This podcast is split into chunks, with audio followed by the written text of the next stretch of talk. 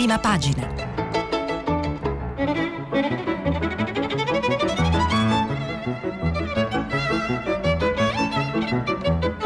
Questa settimana i giornali sono letti e commentati da Piero Ignazzi, editorialista del quotidiano La Repubblica. Per intervenire telefonate al numero verde 800 050 333. Sms WhatsApp anche vocali al numero 335 56 34 296.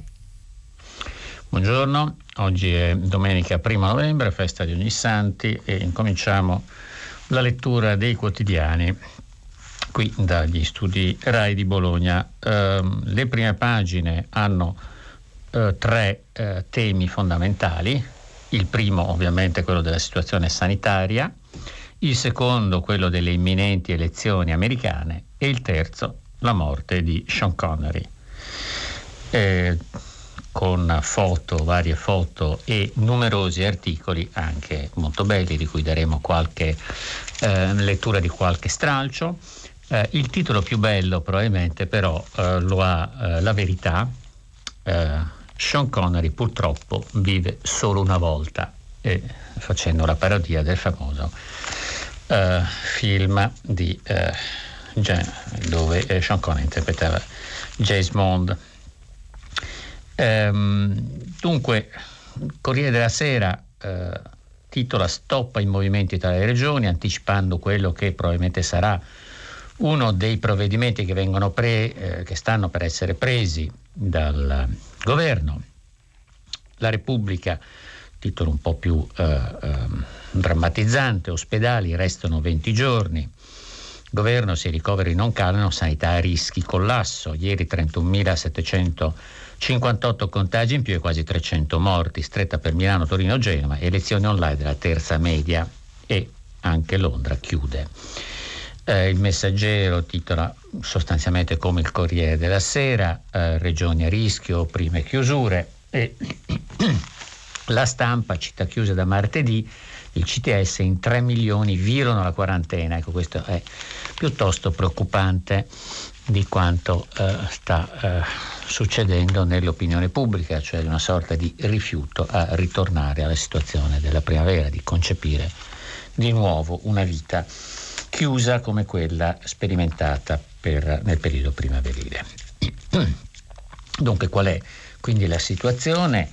Ma, eh, ci sono due ehm, quadri molto interessanti. Eh, sul Corriere della Sera abbiamo a pagina 5 e 6, 4 e 5 un uh, quadro della, della, situazione dei contagi non solo a livello uh, uh, nazionale ma a livello internazionale dove si vede che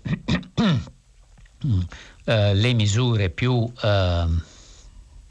stringenti di lockdown sono state prese da un numero eh, molto alto di paesi, Polonia, Repubblica Ceca, Austria, Germania, Francia, Gran Bretagna e Irlanda, dove le chiusure sono regionali e parziali è la Spagna e dove invece sono state introdotte delle restrizioni ancora l'Italia, la Svizzera, l'Ungheria, la Grecia, ma non siamo ancora a lockdown, quindi probabilmente questa è la tendenza europea e noi eh, probabilmente ci arriveremo. Um, eh, su diciamo, una visione dei contagi, visione dei contagi a pagina 5 del eh, messaggero, vi è un'analisi comparata di paesi europei sul eh, totale dei positivi per 100.000 abitanti. E si vede come il Belgio guidi drammaticamente eh, la, questa triste eh, eh, categoria con 3.300 contagi positivi scusate, per 100.000 abitanti. Poi segue la Spagna con 2005, la Francia con 1009, il Regno Unito con 1004 e l'Italia con 1000, cioè la situazione dei contagi, dei positivi sui, eh, sugli abitanti in Italia è molto meno grave rispetto alla Francia perché è la metà e rispetto al Belgio perché è un terzo. La Germania è la più virtuosa perché ha soltanto praticamente 600 contagi per eh, positivi, per, scusate, dico sempre contagi tutti positivi, per 100.000 abitanti. Interessante quindi questo quadro comparato per eh, capire qual è la situazione nazionale al 30 ottobre e eh, veramente il eh, grafico di pagina 5 di Messaggero è esemplare per chiarezza, è esemplare per chiarezza e per dimostrare quali sono le curve e quali sono le situazioni e qual è eh, a volte una drammatizzazione forse sopra le righe, pur essendo ovviamente la situazione molto seria e molto preoccupante.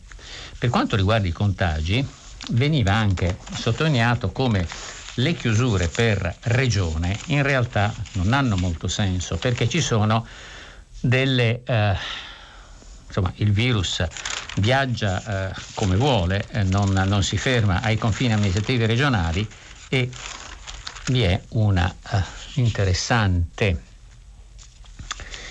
uh, che purtroppo adesso non trovo, forse era sulla stampa, un attimo che vedo se la riesco a uh, ritrovare perché faceva vedere come è stato fatto un'analisi della diffusione in primavera e la diffusione chiaramente non guardava i confini regionali ma si espandeva su un'area che toccava il nord dell'Emilia, il sud della Lombardia, eh, l'ovest del Veneto e l'est del Piemonte. Quindi sulla questione delle chiusure regionali ovviamente questo pone tutta una serie di problemi, anche se questo sembra essere il, eh, l'obiettivo di molti. Rimanendo sulla questione quindi del, del contagio del virus, eccola qua, era pagina 3 del Corriere della Sera, quanto vi eh, sottolineavo ora, la mappa della, polit- della prima ondata, lockdown, uno studio individua flussi e sottoaree. E eh, Paolo Virtuani, questo articolo, dice il virus non guardi i confini. Eh, qual è l'ambito amministrativo nel dedo di competenze tra regioni, comune, province da considerare in caso di lockdown? O bisogna tenere conto del semplice numero di contagi? Ci sono cluster omogenei di mobilità casa-lavoro che fotografano la situazione oltre i confini regionali, spiega Giacomo Pignataro del Politecnico di Milano. Sui dati della prima ondata ha firmato una, eh, uno, uno, studio di prossima uscita che vuole essere un aiuto ai decisori politici chiamati a prendere provvedimenti in base a molti parametri per far sì che tengano conto delle catene effettive di trasmissione del virus. Va avvetato che i lockdown mirati escludono sottoaree interessate da flussi di persone con quelle chiuse e al contrario che chiusure regionali generalizzate precludono realtà, realtà locali con diversa trasmissione del virus. Cluster interregionali però coinvolgono più enti e serve un coordinamento non semplice e questo è il punto. Perché a pagina 3 del Corriere della Sera, pagina 2 e 3 dove si da, dice appunto che eh, come in altri quotidiani arriva Conte accelera, c'è un nuovo decreto, c'è la telefonata all'opposizione, anche se eh, in altri eh, quotidiani eh, gli esponenti dell'opposizione dicono no, troppo tardi, non ci interessa più. E, ehm, e poi eh, saranno i governatori a decidere le zone rosse e no spostamenti tra regioni con più fuoco anticipato. Queste sono alcune delle eh, previsioni eh, che vengono fatte, eh, prima ancora però che vi siano delle decisioni da parte del governo, tutto anticipato sulla base di alcune fonti. Quello che invece ha più valore, diciamo, è questa mh, mm, intervista, ma più che intervista è dire, un resoconto di un incontro, probabilmente tra una, eh, una riunione e l'altra, con il ministro della Salute Roberto Speranza, sempre molto misurato e lontano dagli obiettivi. E in questo caso, infatti, non ha dato un'intervista, ma ci sono alcune parole estratte probabilmente in, in incontri di corridoio, mentre si sposta, immagino, tra una, una, una riunione e l'altra, e eh, ammette che il tema più delicato che divide e interroga i ministri è quella, la scuola. E Speranza dice che l'idea del governo è quella di non toccare le scuole, vogliamo difendere il più possibile, ma purtroppo dobbiamo farlo dentro il contesto di un'epidemia. E questo, per quanto doloroso sia, vuol dire che la scuola non è intangibile, L'idea che il eh, DPCM non tocchi il primo ciclo ma lasci alle regioni la possibilità di sospendere le lezioni in presenza anche per elementari e medie, come già hanno fatto pur tra mille polemiche Campania e Puglia, non è da escludere. Però noi non abbiamo, infatti, noi non abbiamo impugnato queste ordinanze, cioè le decisioni lasciate in capo ai responsabili locali anche in merito alla scuola non sono state contestate dalla, eh, dal centro. Questo pone un problema che eh, Massimo Giannini eh, nel suo editoriale, che inizia ovviamente eh, con una bella notizia, eh, pare proprio che io sia guarito, come sapete Giannini è stato colpito in maniera anche piuttosto pesante dal virus e eh, scrive un lungo editoriale in cui racconta anche un po' la sua esperienza, chi dice che sono guarito, la SL, fa tutta una serie di riferimenti, ma il punto eh, più importante è quando dice che eh, il controllo, i governatori regionali non l'hanno mai avuto il controllo, eh, perché il, il, governo nazionale, scusate, il governo nazionale sta perdendo il controllo e i, gover- e i governatori regionali non l'hanno mai avuto. e tra centro e periferia l'elenco delle inadempienze si allunga ogni giorno di più. E qui è una lunga lista perché i 20 cacicchi locali da Lombardia alla Sicilia non hanno proceduto al raddoppio di 5.000 terapie intensive, perché il ministro Boccia denuncia lo spreco di 1.600 ventilatori polmonari, perché i primari dei pronto soccorsi di 300 ospedali lamentano ancora l'assenza di accessi e percorsi distinti tra contagiati e puliti nei vari ospedali,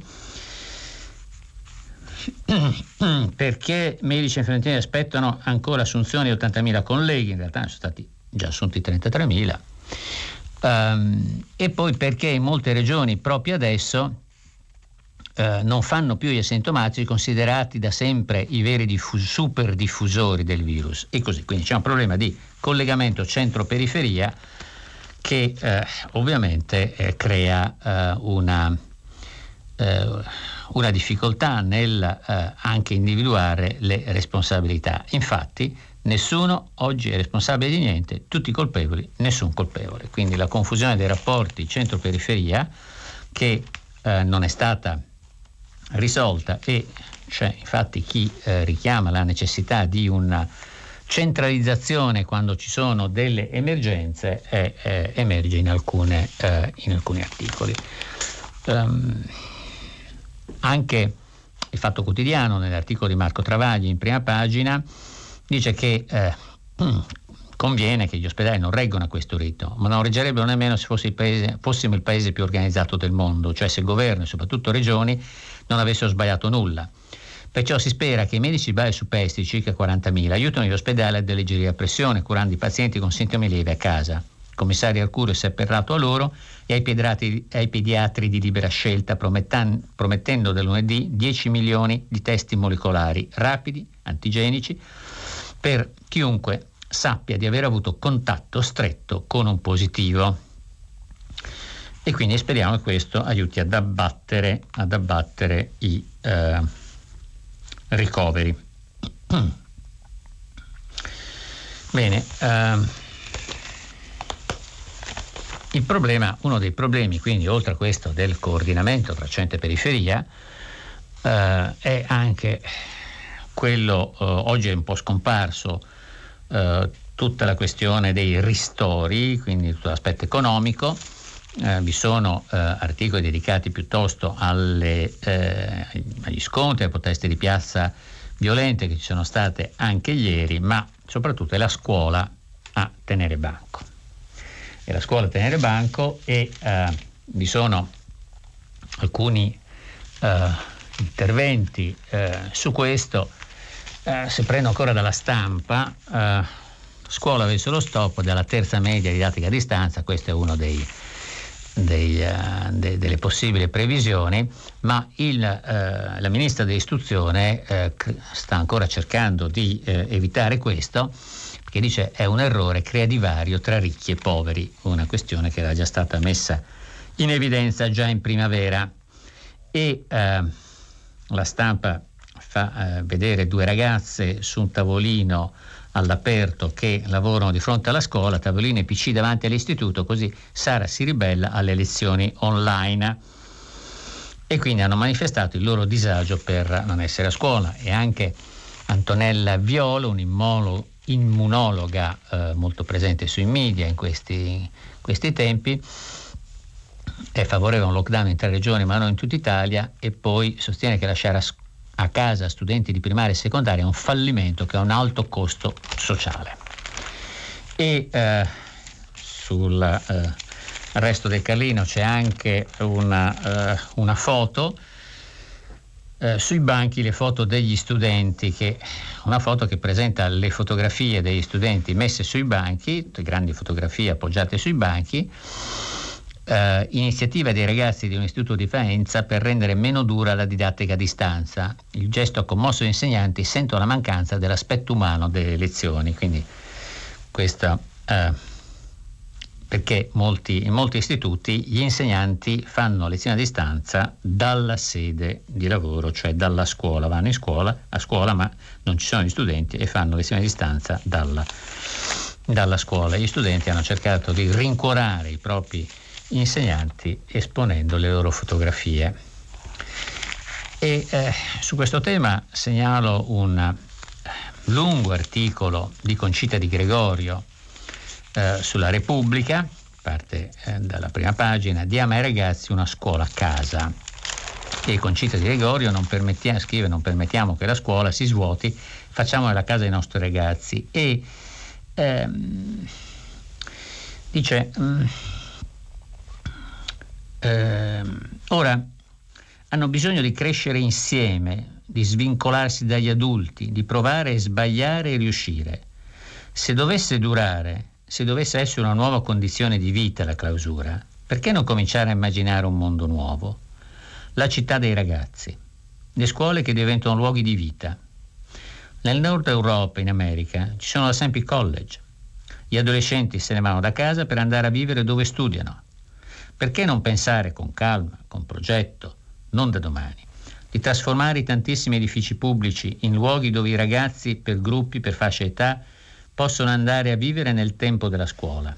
Un dormitorio, una mensa, dei servizi esterni per piccoli gruppi con test e tracciamento, con tutte le regole e sicurezze, con cautela e controllo, ma loro tra loro, e stare in chat con la famiglia e salutare in video mamma e papà, cioè portare la casa a scuola, non il contrario.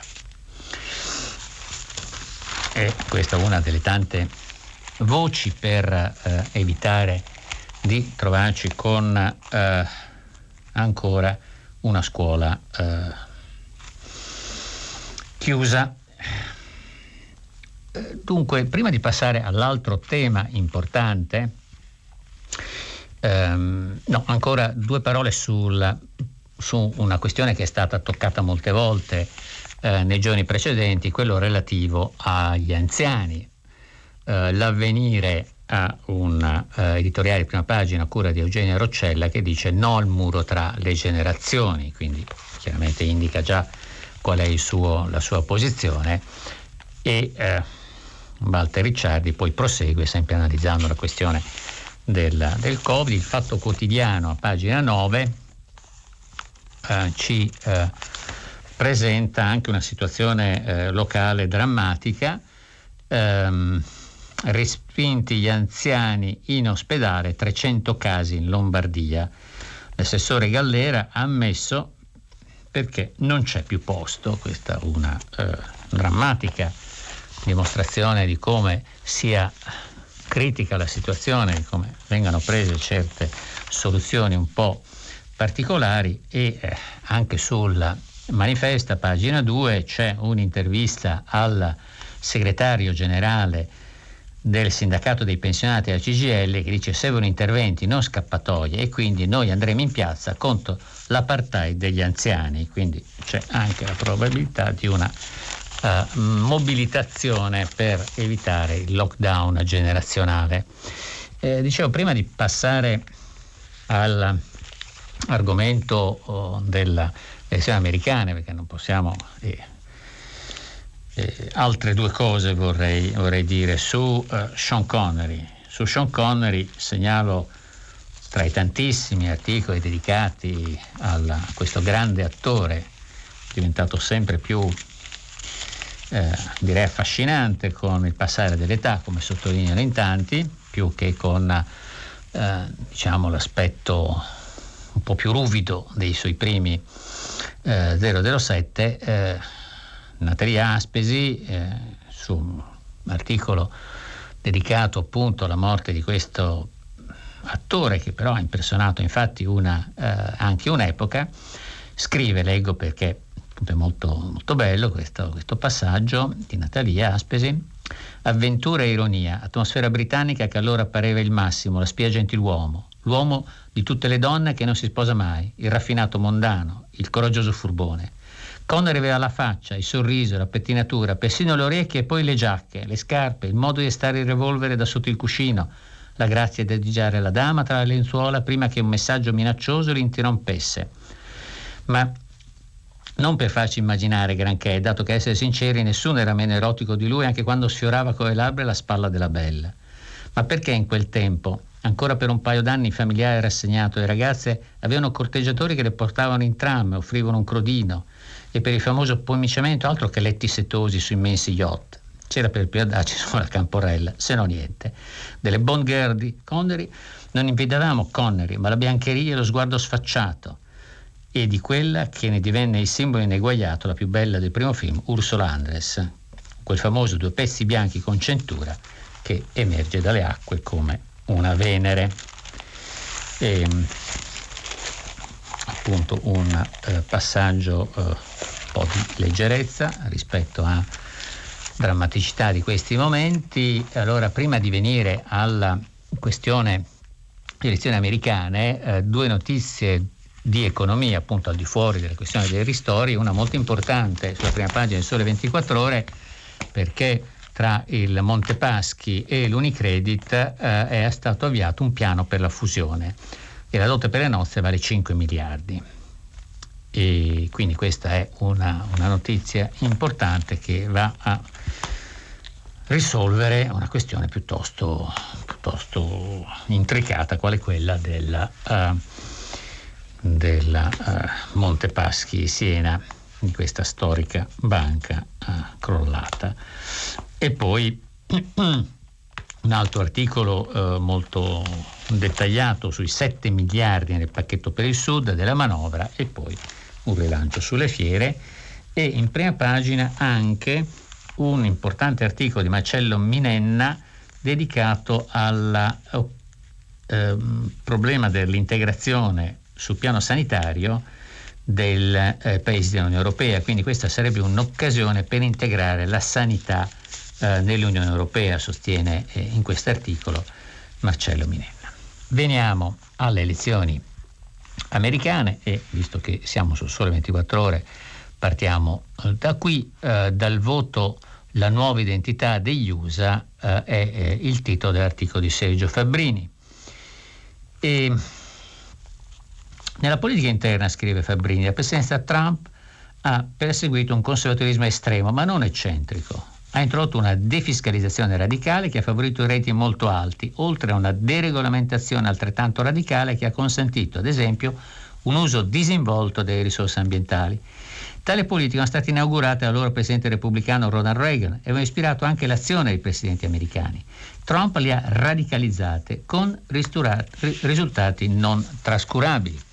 E prosegue Fabrini, poi su un punto Dice, criticabili o meno comunque, le politiche perseguite dal Presidente Trump non sono estranee al conservatorismo americano. Invece ciò che è estranea, questo è il punto, è la politica da lui adottata, politica scritto con la P maiuscola. Uh, Trump ha messo in discussione le basi costituzionali, scritte e soprattutto non scritte della democrazia americana, cioè i suoi valori, i suoi principi, le sue pratiche, come nessun presidente conservatore aveva mai fatto. In particolare ha rovesciato come un calzino il ruolo del presidente. E su questo ci sono altri due articoli molto, molto dettagliati e molto belli, quindi su questo continuo idealmente quello che scrive eh, Fabbrini con l'articolo di eh, Stefano Passigli, pagina 29 del Corriere della Sera, eh, dove parla della debolezza strutturale della democrazia americana. E eh, fa un, punto uno, un confronto anche tra gli stati europei e gli Stati Uniti dice sostanziale differenza tra appunto eh, gli stati eh, liberal democrazie europee e eh, quella americana, sta nella mancanza nel sistema americano di una reale separazione dei poteri, almeno per quanto concerne l'indipendenza della magistratura federale. Come è noto, il Presidente nomina infatti non solo tutti i giudici della Corte Suprema, ma anche i giudici federali, cioè di ciascuno Stato, della Corte Suprema di ciascuno Stato, di tutti i, i vari Stati americani. Viene così a mancare uno dei carri quell'equilibrio tra i poteri che insieme alla tutela delle minoranze e alla salvaguardia dei diritti civili ha garantito nelle liberal democrazie europee lo Stato di diritto. Eh, poi prosegue. Nel sistema presidenziale la stabilità per l'intero mandato del Presidente, anche quando diventi palese che esso non gode più della fiducia del Congresso, i casi non sono mancati, eh, si accompagna alla possibilità per il Presidente di ricorrere a ordini esecutivi immediatamente operativi e che non hanno bisogno, al contrario dei nostri decreti leggi, di una ratifica legislativa, una sorta di DCPM. Il Congresso conserva però il cosiddetto potere della borsa, cioè può attraverso il controllo del bilancio federale tagliare al Presidente le risorse necessarie a portare avanti le sue politiche, ma è molto difficile rovesciare a posteriori politiche che hanno già impegnato la nazione, specie in campo militare.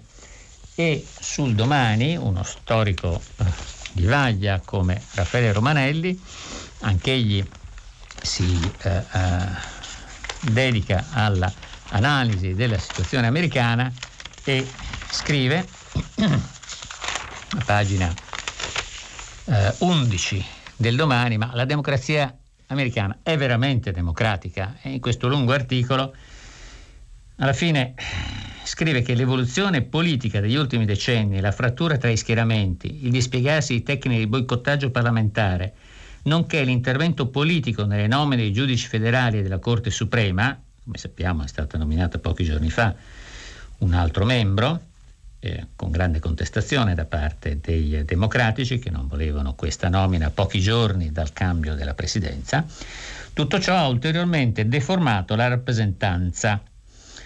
E nell'ipotesi in cui Mar- Ehm, per cui vinca eh, John Biden, vi sono comunque molti eh, modi con i quali gli stati repubblicani possono tentare per la prima volta nel paese, nella storia del paese, di disconoscere il risultato. Uh, questa è un'altra uh, visione che viene, che viene data al, della, della, situazione uh, in America. Ulteriori analisi vi è eh, all'interno della Repubblica un inserto molto oh, dettagliato, il cosiddetto long form, cioè una, una serie di pagine dedicate alla, agli Stati Uniti. E anche qui eh, si sottolinea che questo voto non deciderà solo tra due candidati, ma tra due idee diametralmente opposte di futuro, in un contesto, la pandemia del Covid, che colloca la sfida in una dimensione inedita nella storia del Paese. E eh, vi è un eh, lungo, lungo eh, reportage, un po' su anche eh, eh, su tanti aspetti, e poi eh, sul rapporto tra Italia e Stati Uniti. Um, in uh, un articolo del uh, ecco su Libero su Libero uh, vi è un articolo molto favorevole a Trump che dice ha portato pace e ricchezza per questo è odiato e scrive eh, Antonio Socci, c'è invece un articolo che eh, metteva in luce come le eh, politiche adottate da Trump siano poi in realtà eh, non abbiano, non abbiano in realtà eh, modificato eh, in maniera positiva l'economia perché tutto quello che veniva diciamo dal, dal dall'economia eh, di Obama è stata semplicemente mantenuta, mantenuta da, da Trump. Scusate un attimo, vediamo se ritrovo questo, uh, questa parte dell'economia. Se... Ecco qua, infatti era su sole 24 ore, non poteva essere altrimenti. Quindi a pagina 8 Riccardo Sorrentino dice il Presidente ha prolungato i, so- i successi del secondo mandato di Obama. Hm? Quindi eh, l'economia USA ha fatto bene, ma non meglio del quadriennio precedente, contrariamente a quello che scriveva eh, l'articolista su eh, Antonio Socci su Libero. Um, L'Obama 2 Mm, perché l'Obama, la, la, la prima, il primo periodo dell'Obama 1 è stato segnato dalla grande recessione del 2008-2012, quindi Trump non ha fatto la differenza, ha prolungato i successi di Obama. Mm? E, e poi eh, eh, in realtà il disavanzo è progressivamente peggiorato eh, con, con la Cina e il miglioramento quindi degli ultimi mesi soltanto, do, ha soltanto riportato il deficit ai livelli dell'Obama 2. Ci sono anche dei grafici che illustrano questo e eh, sostiene anche un corrispondente da New York, Riccardo Barlam, che il coronavirus ha travolto i piani economici di Trump. E quindi tra l'altro energia e clima è uno dei temi di confronto e di conflitto tra i due eh, candidati. Eh, Maurizio Molinari, infine, per chiudere sulla questione eh, America, elezioni americane, a pagina 27 della Repubblica, nel suo editoriale, scrive che all'origine, su, su quello che eh, ho già eh, più volte, molti hanno, hanno, sottolineato, questa del cambiamento praticamente di un'America da ricostruire, come titola appunto il, l'articolo, quindi titolato l'articolo, e c'è all'origine di questa reciproca totale avversione c'è la novità introdotta da Trump nella campagna di quattro anni fa, quando nelle primarie travolse i repubblicani e nel voto finale sconfisse Hillary Clinton, cavalcando la protesta dei dimenticati contro i partiti, il Congresso, Washington, la Corte Suprema e altre istituzioni federali. Con Trump la rivolta del ceto medio ferito dalla globalizzazione ha conquistato la Casa Bianca, trasformando l'America in un laboratorio di conflitti e proteste che il Presidente ha alimentato considerandoli la fonte del proprio consenso. Se il populismo appartiene alla tradizione politica americana, Trump ha portato questo approccio alle estreme conseguenze, generando contro di lui una versione viscerale che accomuna non solo più libero afroamericani e minoranze, ma ampi settori di elettorato indipendente anche moderato. Questa divericazione esce esaltata da un'elezione segnata dall'uccisione dell'afroamericano George Lloyd da parte di un agente bianco a Minneapolis, da proteste di massa contro il razzismo, saccheggi nelle grandi città, e un dilegante senso di insicurezza aggravato dall'impatto della pandemia che ha già causato oltre 230.000 morti e almeno 9 milioni di contagiati. Bene, ultimo, eh, ultimo tema, abbiamo ancora, eh, però ancora un po' di tempo, per parlare, per tornare su... Eh, alcuni aspetti internazionali e eh, per chiudere su altre questioni di carattere economico. Però mm, mm, no, vorrei eh, eh, ricordare, sì, in effetti il tema, il tema, americano deborda praticamente da ogni, da ogni giornale e eh, no, non si finisce più di fare segnalazioni su questo perché eh, molti, molti, molti articoli lo meritano. Questo della uh, del Corriere della Sera, pagina 18-19, e riporta il, un ritratto e un'intervista al leader delle milizie, delle milizie eh, americane, cioè eh, è un eh, personaggio che eh, Christopher Hill, comandante in Georgia dei Three Percenters, cioè milizia con migliaia di aff- affiliati, che eh, vuole eh, con, le su, con, le armi, la foto è estremamente eh, mh, mm, chiara e inquietante, ma neanche tanto perché c'è soltanto il leader eh, con il fucile, tutti gli altri, parte uno dietro, eh, sostanzialmente lo nascondono, ma immagino che ne abbiano le tasche piene di, di armi.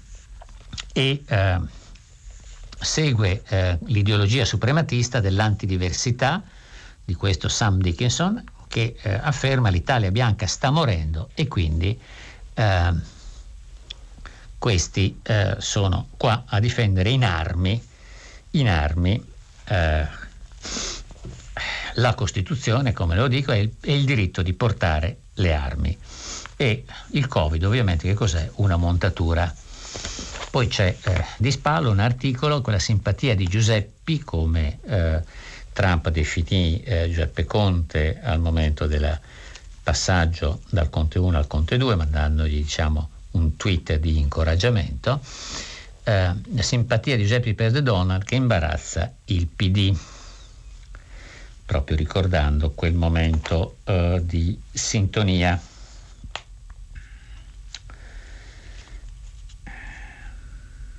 Bene.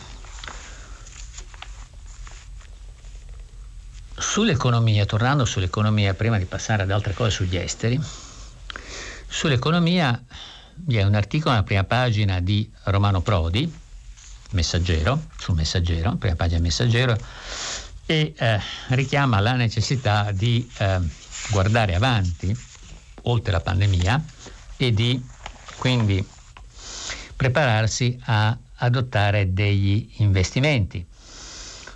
Um, perché la frammentazione dei processi decisionali volti a utilizzare le risorse del Recovery Fund non può che aggravare il ritardo che eh, ha l'Italia nel presentare i propri piani. Quindi poi come è stato messo in rilievo in occasione della giornata di risparmio, più la crisi si aggrava, più le nostre banche si riempiono i denari delle imprese e dei cittadini, che incetti sul futuro risparmiano tutto quello che possono e spendono il meno possibile. Se non utilizziamo queste enormi risorse per preparare il nostro futuro, non usciremo mai dalla crisi.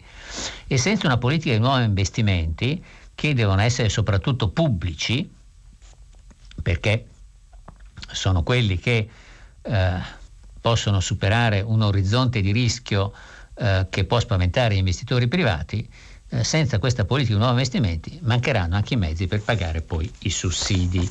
E ehm, sul Corriere della Sera Federico Fubini parla appunto dell'economia sospesa e si regge appunto su oggi in questo tempo sospeso si regge su quattro gambe. La prima è il ricorso alla cassa integrazione di massa che ha coinvolto il 40% dei lavoratori e più di metà delle imprese. La seconda è il blocco dei licenziamenti, unico esperimento del genere in Italia dopo quello post bellico 45-47. La terza è la moratoria che oggi permette a quasi 3 milioni di italiani di non pagare alle banche le scadenze del mutuo per un totale di 300 miliardi di euro. La quarta gamba infine sono le garanzie dello Stato sui crediti bancari per poco più di 110 miliardi a favore di 1 milione e 300 mila aziende. Ecco, queste sono le quattro gambe su cui si regge l'Italia. Questa è la realtà, piaccio o no. Ma occorre chiedersi da subito se non stiamo congelando il paese invece di prepararlo a rialzarsi. Il momento di pensare come tornare alla normalità è adesso, altrimenti non siamo neanche in grado di usare al meglio i 209 miliardi della Next Generation EU eh, cioè dei fondi, dei fondi del recovery fund sostanzialmente. Mm? Quindi andrà finanziato il sostegno disoccupato, quando si toglierà il blocco dei licenziamenti, rafforzate garanzie pubbliche ai crediti e quindi è tempo di pensare al, al futuro. Quindi sia eh, Romano Prodi che Francesco Fubini, su questi due quotidiani, insistevano, insistono molto su questo aspetto. Um, guardando al futuro, segnalo un articolo molto interessante, molto interessante del sociologo Domenico De Masi nella pagina eh, 19 del Fatto Quotidiano eh, dove eh, eh, De Masi ha molto studiato appunto l'organizzazione di lavoro e dice il lavoro smart è un cannibale Dice, a partire dall'avvento industriale due secoli or sono, sono susseguite e sommate tra loro quattro ondate del progresso. Prima le macchine automatiche come i telai, poi le macchine elettromagnetiche, elettromeccaniche scusate, come le catene di montaggio, quindi le macchine digitali come i computer e ora l'intelligenza artificiale. Tutte e quattro queste trasformazioni hanno puntato all'aumento esponenziale della produttività e ogni volta siamo riusciti a produrre più beni e più servizi utilizzando più lavoro meccanico e meno lavoro umano. Eh, 130 anni fa gli italiani hanno 30 milioni e un anno lavoravano 70 miliardi di ore. Lo scorso anno eravamo 60 milioni e abbiamo lavorato 40 miliardi di ore na, lavorando 30 miliardi di ore in meno abbiamo prodotto centinaia di volte di più mutata anche la qualità del lavoro, eccetera. Allora, per evitare che la disoccupazione aumenti a dismisura, l'unico strumento risolutivo sarà la progressiva riduzione dell'orario di lavoro. Mm? E benché da molti anni si parlasse di telelavoro e smart working, vantandone vantaggi, vantaggi e eh, mm, ho guardato l'orologio perché vedo che si avvicina alla fine, quindi ho perso il punto e quindi devo andare rapidamente. Passata la pandemia, la richiesta di pandemia, ma sarà prodotta sempre meno eh, uomini, per cui sarà difficile eh, ripartirla come facciamo tuttora. E quindi si profila una nuova contrapposizione affrontata a milioni di operai, chirurghi, insegnanti, barbieri costretti a recarsi continuamente sui luoghi di lavoro e milioni di privilegiati che potranno consentirsi lo smart working. È un articolo ricco di riflessioni e veramente illuminante.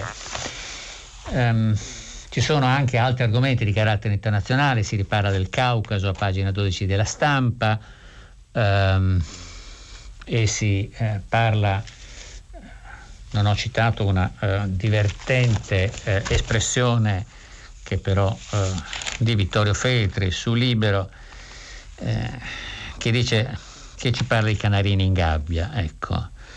Um, che eh, vorrebbero volare ma non possiamo neanche camminare. Quindi è fatale che se la prenda col governo, col Quirinale, pure col Parlamento, sebbene nessuno sia in grado di fornire alle istituzioni qualche idea migliore rispetto a quelle carcerarie imposte da Giuseppe Conte, al quale ne abbiamo detto di ogni colore senza dare un suggerimento, però che potesse aiutarlo ad agire con maggiore saggezza eh, i nostri compatrioti hanno i nervi a fior di pelle eppure non sanno che pesci prendere. Ecco, quindi è una dichiarazione di realismo eh, che viene anche da una voce sempre così critica nei confronti del governo, molto utile. Bene, eh, la rassegna stampa dei quotidiani finisce qui. Um, tra eh, breve riprendiamo dopo uno stacco pubblicitario il dialogo con voi ascoltatori e vi ricordo che stiamo pubblicando i vostri messaggi sul sito di Radio 3. A tra poco.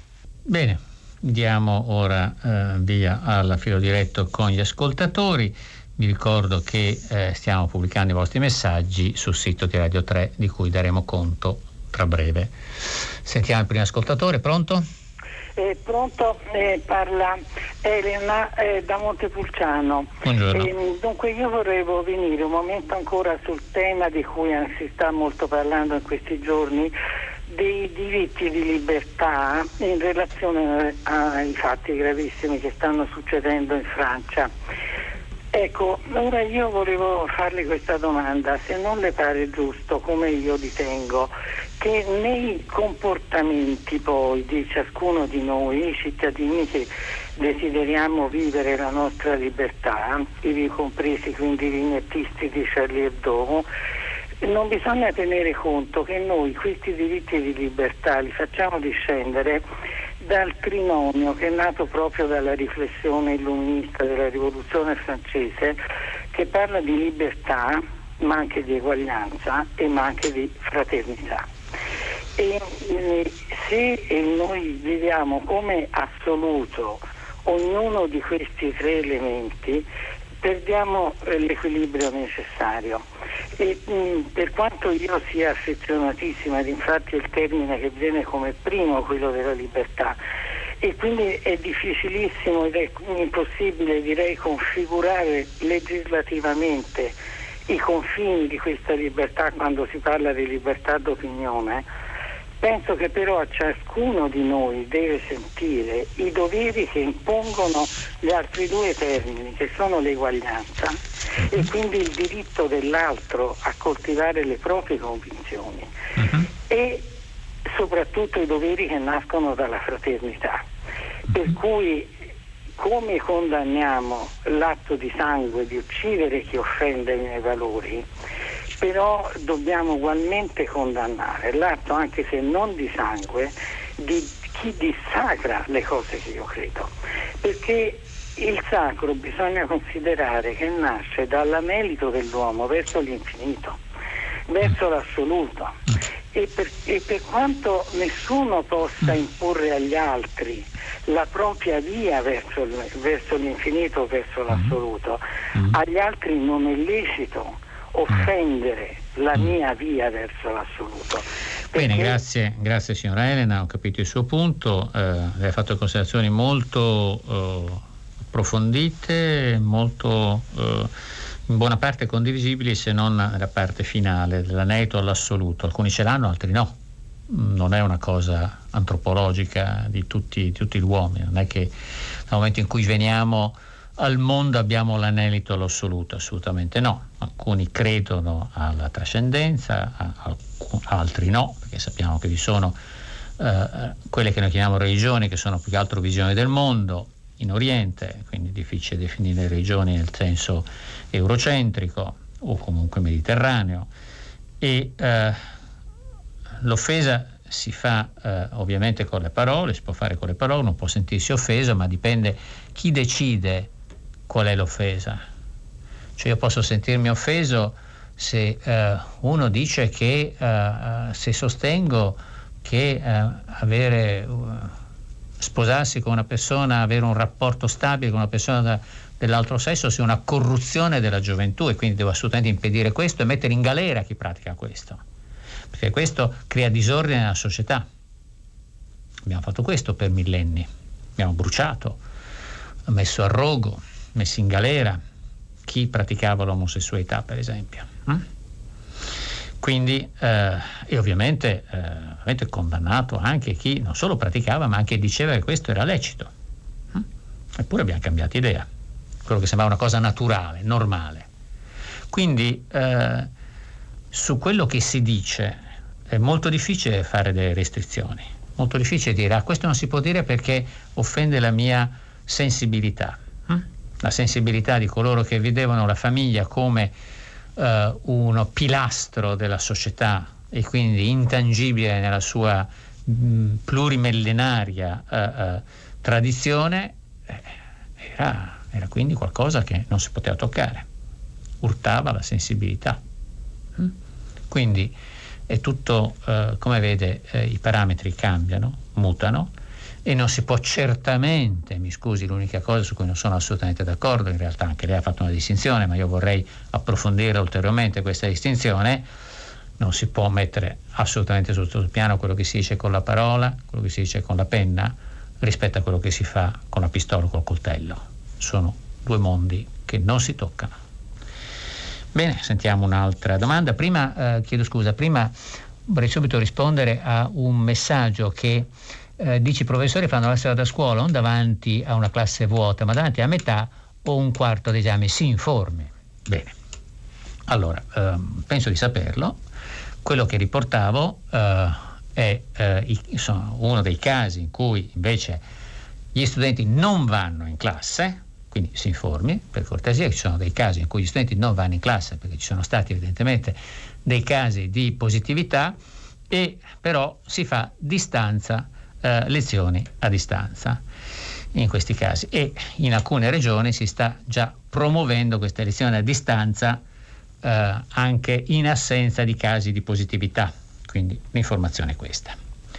Bene, sentiamo un'altra uh, domanda. Pronto? Sì? Pronto? Sì? Pronto, sono io? Sì, certo. È lei? Sì, buongiorno, sono Lorenzo, sono un medico rianimatore di un ospedale medio-piccolo, buongiorno della, a nord di Milano. Volevo semplicemente fare il punto sulla situazione perché mh, sia sui, sulla carta stampata sia in televisione si pone quasi sempre l'accento sul discorso dei, dei tamponi dei positivi. Ora la situazione è molto diversa rispetto a marzo-aprile, eh, poi magari in un trafiletto più basso si spiegano esattamente come sono i dati, solo che la gente giustamente si spaventa. Eh, a marzo-aprile venivano fatti circa 20-25 mila eh, tamponi sì, sì, giorno su persone già, eh, esattamente. Sì, allora, per cui eh, la, la, grossa differenza però è che quello che vedo nel mio ospedale, ma ne ho sentito indicatore anche negli altri ospedali più grossi della zona di Milano è che eh, per fortuna i pazienti che arrivano in rianimazione sono più o meno hanno le stesse caratteristiche di gravità eh, del, mm. della, della, mm. mm precedente mm. tornata. Quelli che vengono ricoverati ad oggi per fortuna non sono gravi come allora. Mm. Mi spiego meglio. Eh, purtroppo eh, nei reparti eh, marzo, aprile, maggio dell'anno eh, corrente sì, anno eh, andavano in, eh, venivano ricoverati pazienti che purtroppo non potevano accedere alla rianimazione ed erano quasi altrettanto gravi. Molti morivano perché purtroppo non hanno avuto le cure mm. che hanno, potevano avere in rianimazione. Oggi per fortuna eh, forse il 90% non presentano questi sintomi. Sono eh, persone eh, che hanno dei sintomi respiratori, ma eh, evidentemente anche delle polmoniti, eh, ma che non sono gravi come allora. Eh, passavo l'altro giorno nel reparto, io lavoro ovviamente in rianimazione, forse di tutti nel reparto in cui i pazienti che ho visto nel reparto, forse un 10% addirittura avevano ossigeno, l'altro, l'altro 90% no. Detto questo, eh, il problema è a monte in Lombardia, cioè in questi mesi non è cambiato eh, assolutamente nulla e le parlo da elettori di centrodestra, non sono assolutamente eh, cui dall'altra parte. Eh, non, viene, non, c'è il filtro dei medici di base, ovviamente è una generalizzazione per carità, mm. eh, ci, abbiamo avuto medici eroici che eh, sono uh-huh. morti, uh-huh. Uh-huh. il problema è che spesso non rispondono neanche al telefono e eh, quello che dicono, come è successo ieri, eh, eh, un paziente che è arrivato, gli ha detto: Sì, se continua ad avere questi sintomi, vada in ospedale. Eh, così si stasano gli ospedali e, soprattutto, so, sopra, soprattutto certo. non si inizia la terapia giusta a casa. Cioè, se la eh, situazione dovesse evolvere in senso peggiorativo, è perché la gente non viene curata. Cioè, io ho avuto. Certo eh, sono stato chiamato da un mio collega postale dicendomi guarda c'è, sono i genitori di una mia amica che sono mm. positivi, la signora ha 39 di tempo. Cosa viene stato dato ancora? Antibiotico e eh, eh, la chipirina. Signor Lorenzo, io la, la, ringrazio molto del, del suo, però mm, eh, dobbiamo inevitabilmente dare, dare, spazio anche ad altri. La sua è una testimonianza molto interessante, la ringrazio e coincide con molte de- delle cose che, con alcune delle cose che si leggono, cioè lei eh, giustamente dice siamo in una situazione diversa come tra le righe o in articoli interni, eh, al di là della eh, drammatizzazione, forse necessaria, forse eh, eccessiva, qui ehm, lasciamo in sospeso, eh, eh, anche lei sottolinea le due cose fondamentali, la diversità di questa situazione, il fatto che esistono cure, eh, leggevo ieri un articolo che eh, era fondato su tre pilastri delle cure, heparina, cortisone e ossigeno, così diceva una, un articolo, io chiaramente non sono un medico, riferisco, e l'altro aspetto è quello della uh, fragilità, diciamo della barriera che si uh, pone tra uh, la persona e l'ospedale, vale a dire tutta la struttura territoriale che in Lombardia stato detto molte volte, è stata molto trascurata eh, per una scelta eh, strategica diversa, l'eccellenza e l'ospitalizzazione rispetto al territorio, ma che in altre regioni amministrate anche da eh, mh, mm, eh, giunte di colore simile a quella della Lombardia, come il Veneto, hanno, fatto, hanno preso da, da, da molti anni una scelta completamente diversa, simile a quella tradizionale delle regioni rosse, che era quella della medicina del territorio. Poi anche qui con difficoltà a fare barriera rispetto all'ondata di richiesta perché chi eh, sta male e non trova nel medico di base in una struttura nelle USCA queste strutture impiantate eh, dal, e favorite e finanziate dal governo ma che devono essere implementate dalle varie eh, eh regioni eh, una, una, un, riferimento, un riferimento che eh, dia qualche eh, indicazione, sostegno, guida eh, e segua il malato a casa eh, finché non diventa tale da essere ricoverato in ospedale dove ovviamente c'è un altro livello di prestazione, ecco se non c'è questo e in realtà questo è stato deficitario in Italia, ma sottolineo in tutta Europa, perché ancora una volta sembra che l'Italia sia uh, la pecora nera del mondo, quando invece non lo è assolutamente. Cioè eh, la stessa difficoltà, stessa difficoltà l'ha avuta la Francia, l'ha avuta la Spagna, l'ha avuta la Gran Bretagna e l'ha avuta anche la Germania. Cioè in sistemi amministrativi burocratici enormemente più efficienti ai nostri e la stessa Merkel all'inizio di ottobre diceva ma se andiamo avanti così a dicembre avremo 20.000 casi nuovi al giorno. Ecco, i 20.000 nuovi casi al giorno li ha toccati l'altro eh, a metà di questa settimana. Quindi ha dovuto rivedere completamente tutti i piani e cos'è? Impreparata? Incapacità la Germania, impreparati, scialtroni, inefficaci come noi? No, semplicemente la difficoltà di reggere ad un uh, tipo di virus che coglie di sorpresa e che, come riportavo anche un analista di un centro studi tedesco, qualche giorno fa eh, c'era un articolo su questo e diceva beh noi siamo stati totalmente presi eh, alla sprovvista dall'improvviso impennarsi di questa cosa all'inizio, già all'inizio di, di, ottobre. Quindi abbiamo visto gli effetti alla fine di ottobre ovviamente perché di, di questo si vede sempre con un decalage di eh, 10-15 giorni. Quindi grazie comunque della sua testimonianza. Sentiamo un altro messaggio un altro ascoltatore. Pronto? Pronto, buongiorno Buongiorno. Eh, sono Roberto da Brescia. Sì.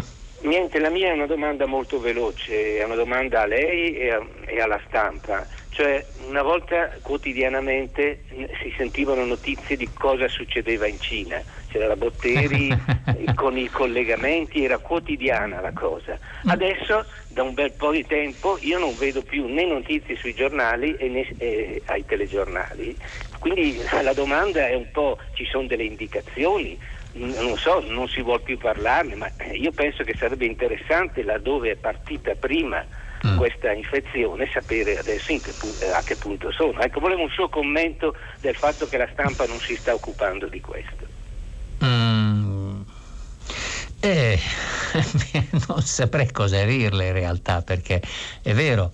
Uh, gli unici articoli che uh, ho letto sulla Cina in questa, in questa settimana era uno ieri, non ho dato conto, però me lo ricordo, era sulle miliardarie, le nuove miliardarie cinesi, eh, quindi un po' un articolo di colore se vogliamo, eh, un altro era invece della conclusione del uh, congresso del popolo cinese dove il uh, leader, uh, il, l'autocrate della Cina, um, ha, ha, fatto una, una, serie di dichiarazioni molto aggressive e bellicose. La Cina sta cambiando tono, sta cambiando tono dopo aver detto che loro volevano l'armonia universale secondo la loro tradizione eh, millenaria, adesso invece ha posture molto più aggressive nei confronti del resto, del resto del mondo, ha usato metafore anche belliche nostri cuori e nostre gambe si muoveranno sempre contro a difendere la patria, contro le aggressioni, contro, contro chi vuole limitare la nostra, la nostra, espansione. Stiamo prefigurando una sorta di dominio della, uh, del mondo um, dall'Oriente. Ma um, su questo punto però in effetti ha ragione, io non ho visto particolari, particolari indagini, c'è stato qualche tempo fa una notizia su un tamponamento di massa eh, in una zona dove sembrava fosse messo un focolaio, ma sa, queste notizie possono essere solo ufficiali, cioè fatte dai canali controllati in un sistema autoritario, l'informazione non è libera e quindi noi sappiamo quello che si vuole si sappia da parte del potere e qualche volta poi ovviamente ci può essere qualche altro, altra fonte informativa non ufficiale, ma per ora tutto tace. Sentiamo un altro ascoltatore, pronto? Sì, buongiorno, buongiorno, sono Francesco Giambrone, buongiorno. vi chiamo da Palermo, sono il sovrintendente del Teatro Massimo di Palermo. Ah, buongiorno, e, sì. e, buongiorno. e chiamo perché prendo spunto da una telefonata di qualche giorno fa, mi è sembrato opportuno fare questa chiamata e darvi un'informazione e anche un po' una speranza. Una vostra ascoltatrice qualche giorno fa chiamava a proposito di questa situazione in cui si trovano tutti i teatri, il mondo dello spettacolo in Italia in questo momento, i teatri sono chiusi, però le attività all'interno sono consentite per le orchestre, per i cori, per i corpi di ballo. E la signora diceva mi mancano i teatri milanesi, la signora ovviamente chiamava da Milano, ecco a noi mancano gli spettatori, a noi manca il pubblico. E quindi abbiamo pensato, questa è un po' l'informazione e il segno di speranza, abbiamo pensato che tutti i teatri d'opera italiani, le fondazioni liriche che aderiscono ad Anfos che io presiedo, eh, possono, mh, hanno immaginato un progetto che si, che si chiama Aperti nonostante tutto, che prevede la realizzazione di produzioni ad hoc realizzate dai nostri artisti in presenza, ovviamente in assenza di pubblico perché il pubblico non può entrare, e che vengono trasmesse in live streaming da tutte le 12 fondazioni che aderiscono. Questo è un progetto che ci sembra possa aiutare le nostre comunità ad affrontare questo tempo così difficile, così complesso, che determina smarrimento, angoscia, ad affrontarlo e, a, e ad attraversare questo periodo e noi pensiamo che in questo modo ciascuno di noi possa fare la, la, la sua parte per aiutare la comunità. E quindi l'invito è non disperdiamoci in questo tempo così strano, seguiteci sulle piattaforme di tutte le 12 fondazioni, anche la RAI ci sta seguendo molto, alcuni concerti saranno trasmessi da, da Radio 3, quindi mh, lo strumento del digitale che non potrà mai sostituire lo spettacolo dal vivo, ovviamente, in questo momento può essere un grande alleato, un alleato per non farci smarrire in questo mm. tempo. Bene. La ringrazio molto del, del suo intervento, uh, ovviamente sui giornali si parla ancora del problema della chiusura dei cinema, e teatri, a sala del concerto, c'era un articolo di Daniele Vicari, un intervento di Daniele Vicari sulla prima pagina del, del manifesto. E a questo proposito ricordo che eh, a Radio 3 trasmetterà eh, anche in, in, stream e sarà anche in video in realtà sulla, sulla RAI il concerto tradizionale, il concerto del Quirinale della domenica mattina dalle 11.50 alle 13, quindi c'è una partecipazione appunto della RAI a questo problema della chiusura forzata dei luoghi dove si fa cultura e spettacolo. Eh, prima di dare la parola a un altro ascoltatore eh, vorrei segnalare due cose leggere eh, un ascoltatore, Luigi, dice, beh, ma di fronte a tutto questo i politici potrebbero anche consultare cartomanti astrologi per trovare la soluzione e un altro ascoltatore a proposito di eh, Sean Connery dice, ma eh, sì, eh, in realtà l'avversario di, eh, di 007, il famoso Goldfinger, sembra proprio Trump. Mm. Bene, siamo un po' mm, cambiato tono e sentiamo quindi un'altra domanda adesso. Pronto? Sì. Buongiorno. Buongiorno, buongiorno. Allora, io sono Jean Basmagi di Reggio Emilia. Sì. Vorrei parlare del terrorismo però eh, in maniera seria direi, perché Proviamo. noi continuiamo a scatenare guerre contro delle civiltà invece di chiedersi a chi giova il terrorismo. Prendiamo l'esempio della Turchia che apertamente sposta i terroristi radicali islamici da una parte all'altra per fare guerra a tutti i vicini, ma nessuno dice niente. Anzi, viene premiata spesso con delle cifre elevatissime dall'Europa per tenere i terroristi. Quindi io credo che la Turchia non faccia questo atto di violenza, di invasione e di guerra a tutti quanti di sua iniziativa senza l'approvazione della Nato, se no altrimenti sarebbe stata fermata come hanno fermato Saddam Hussein e altri che hanno tentato di invadere gli altri. Gli Stati Uniti hanno trovato un escamotage utilizzando i terroristi nelle loro campagne di invasione nel mondo, di stabilizzazione degli altri paesi per controllare le loro risorse come metodo molto più economico e meno problematico di utilizzare i loro soldati. Dopo, eh, questo qui le ha insegnato la sconfitta in Vietnam. Mm. Mm. Vabbè. Ok. Gli inglesi. Grazie, sì, però no, non possiamo fare una, una, un'analisi globale della storia di tutto l'Occidente. Eh, insomma, questa che deve essere un'analisi seria del terrorismo mi sembra che abbia qualche eh, lacuna. allora, eh, sono d'accordo con l'ascoltatore eh, per quanto riguarda il problema del, del conflitto di civiltà. Certamente eh, l'idea dello scontro della civiltà è un'idea infausta che ha avuto circolazione in un certo momento. Ci furono anche alcuni che coniarono, alcuni intellettuali, sua design intellettuali, che coniarono il termine di islamofascismo, confondendo quindi, facendo sempre una gran confusione con le categorie eh,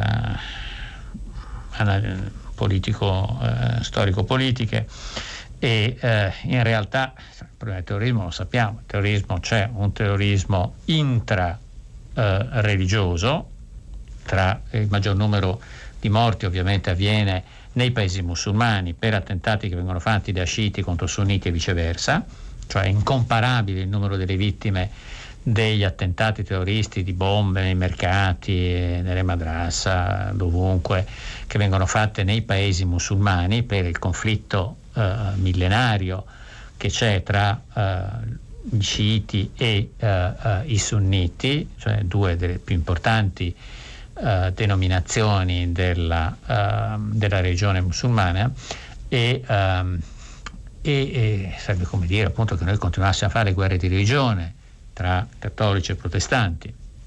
Noi abbiamo chiuse alla fine del Seicento e eh, grazie a Dio non si fanno più queste, queste guerre, eh, in quei paesi siamo ancora invece a questo, a questo livello.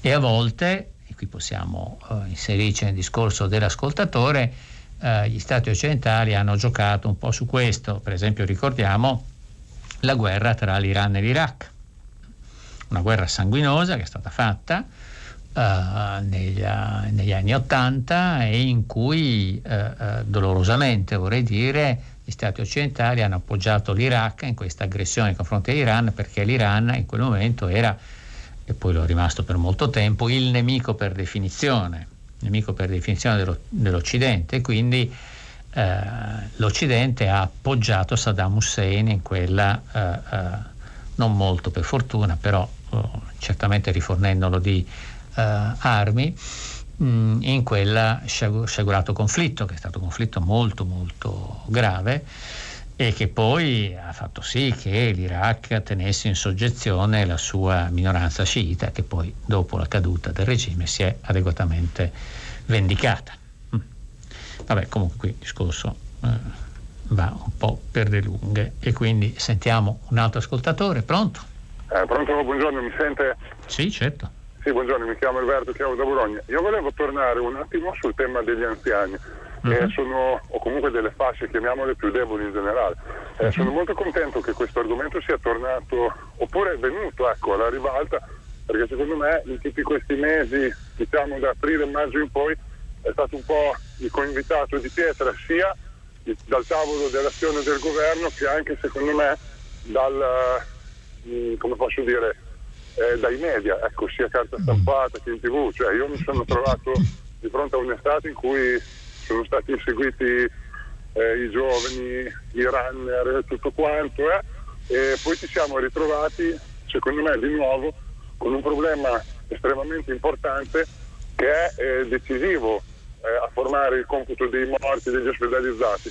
E nessuno, come dire, né ha fatto nulla, secondo me, perché non c'è DPCM in cui la parola anziani sia stata nominata e anche per dire dal punto di vista mediatico io mi, mi, mi viene sempre in mente questo paradosso.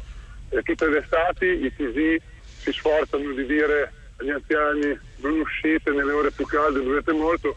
Io non ho mai sentito nessuno rivolgere come posso dire appelli accorati di attenzione agli anziani e ai familiari. Ehm, e poi questo discorso della, cioè adesso si è sviluppato questo specie di confronto binario per cui gli anziani o devono essere oggetto specifico di un lockdown oppure le cose non devono diciamo, toccarli in nessun modo.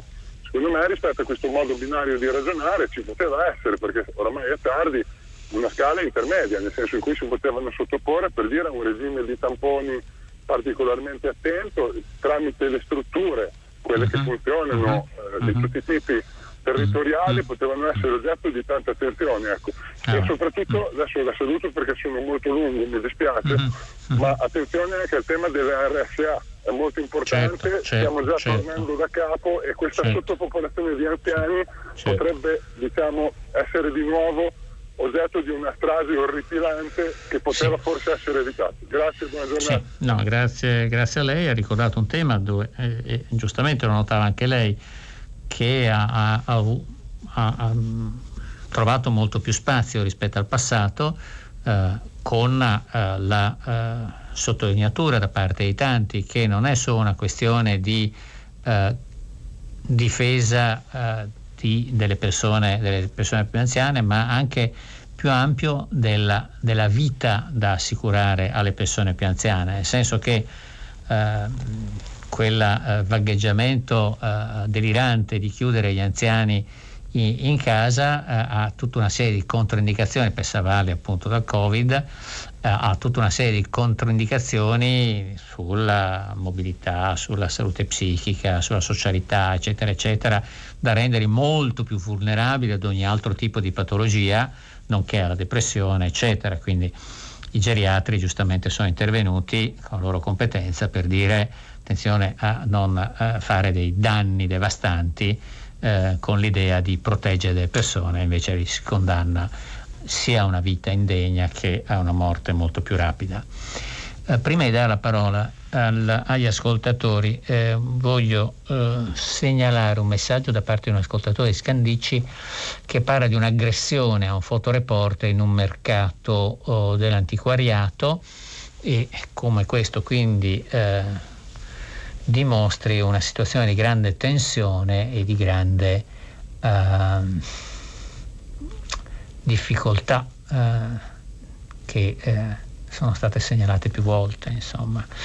E poi mm, molto eh, pertinente rispetto appunto alla figura di Sean Connery, eh, protagonista del, del film tratto dal famoso libro di Umberto Eco, Il nome della rosa, e eh, ascoltatore scrive per tutti quelli che hanno ancora dei dubbi sulla libertà di Charlie Hebdo, consiglio la lettura di un capolavoro quale Il nome della rosa del compianto Umberto Eco. E ieri sera appunto è stato proiettato di nuovo questo, questo film abbastanza, eh, eh, abbastanza come dire, rispettoso del libro di Eco che ha anche poi un po' collaborato alla, alla eh, sceneggiatura, sceneggiatura del film e soprattutto magnificamente interpretato da, da Sean Connery. Stiamo all'ascoltatore, pronto? Pronto, salve. Sì, buongiorno. Massimo da Ravenna. Buongiorno. Ora, io eh, l'altra sera ho assistito sulla 7 una, uno scontro tra due virologi molto, Ah. molto, molto, molto stimati e conosciuti, cioè eh, ehm, Galli e Mm. Eh, Anche oggi c'è una sua intervista da qualche parte. sì, la- Galli e l'altro viene il nome Ah, di, eh, mhm. eh, Sì. che, che sostiene il quale quest'altro si, si chiama adesso quello della No, sì, San sì, sì. Di- Zangrillo. Zangrella.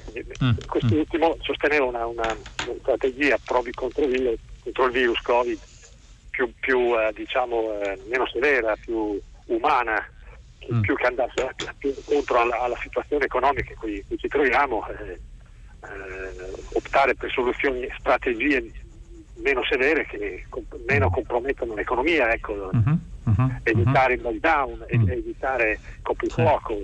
Ecco, eh, perché siccome, siccome, eh, insomma, si, si rischia Mm. Poi di creare dei problemi maggiori della malattia stessa che si deve curare, non è che ci vuole molto capirla. Mm. Ecco. Mentre Sì. Galli sosteneva questa via, sostanzialmente, Zangrillo sosteneva una via, una, una strategia più blanda, più, Sì, più umana. Mhm. È, è- questo che mi ha fatto colpire adesso, scusi, no? Perché eh, come mai non se ne parla? Cioè, eh, ci sono delle alternative a- al lockdown, ci sono delle alternative al coprifuoco, altrimenti eh, insomma sembra che non ci sia altro da fare per affrontare questo virus. Beh, sembra che non ci eh, sia soluzione, altrimenti si propaga. e Grazie. qua, eh, una Grazie. pandemia. Sì, grazie signor Massimo, grazie. Eh, beh, in realtà io da quanto ho letto non ho visto, e questo lo diceva anche, lo diceva anche Vittorio Feltri, eh, prendendo un po' in giro eh, eh, i leader del, del centrodestra, dell'opposizione, e dicendo ma quali mai idee diverse sono venute. No, non ci sono purtroppo uh, delle soluzioni diverse rispetto a quella della riduzione dei contatti interpersonali. E la riduzione dei contatti interpersonali si fa ovviamente riducendo la mobilità delle persone e limitando al massimo l'interazione tra queste.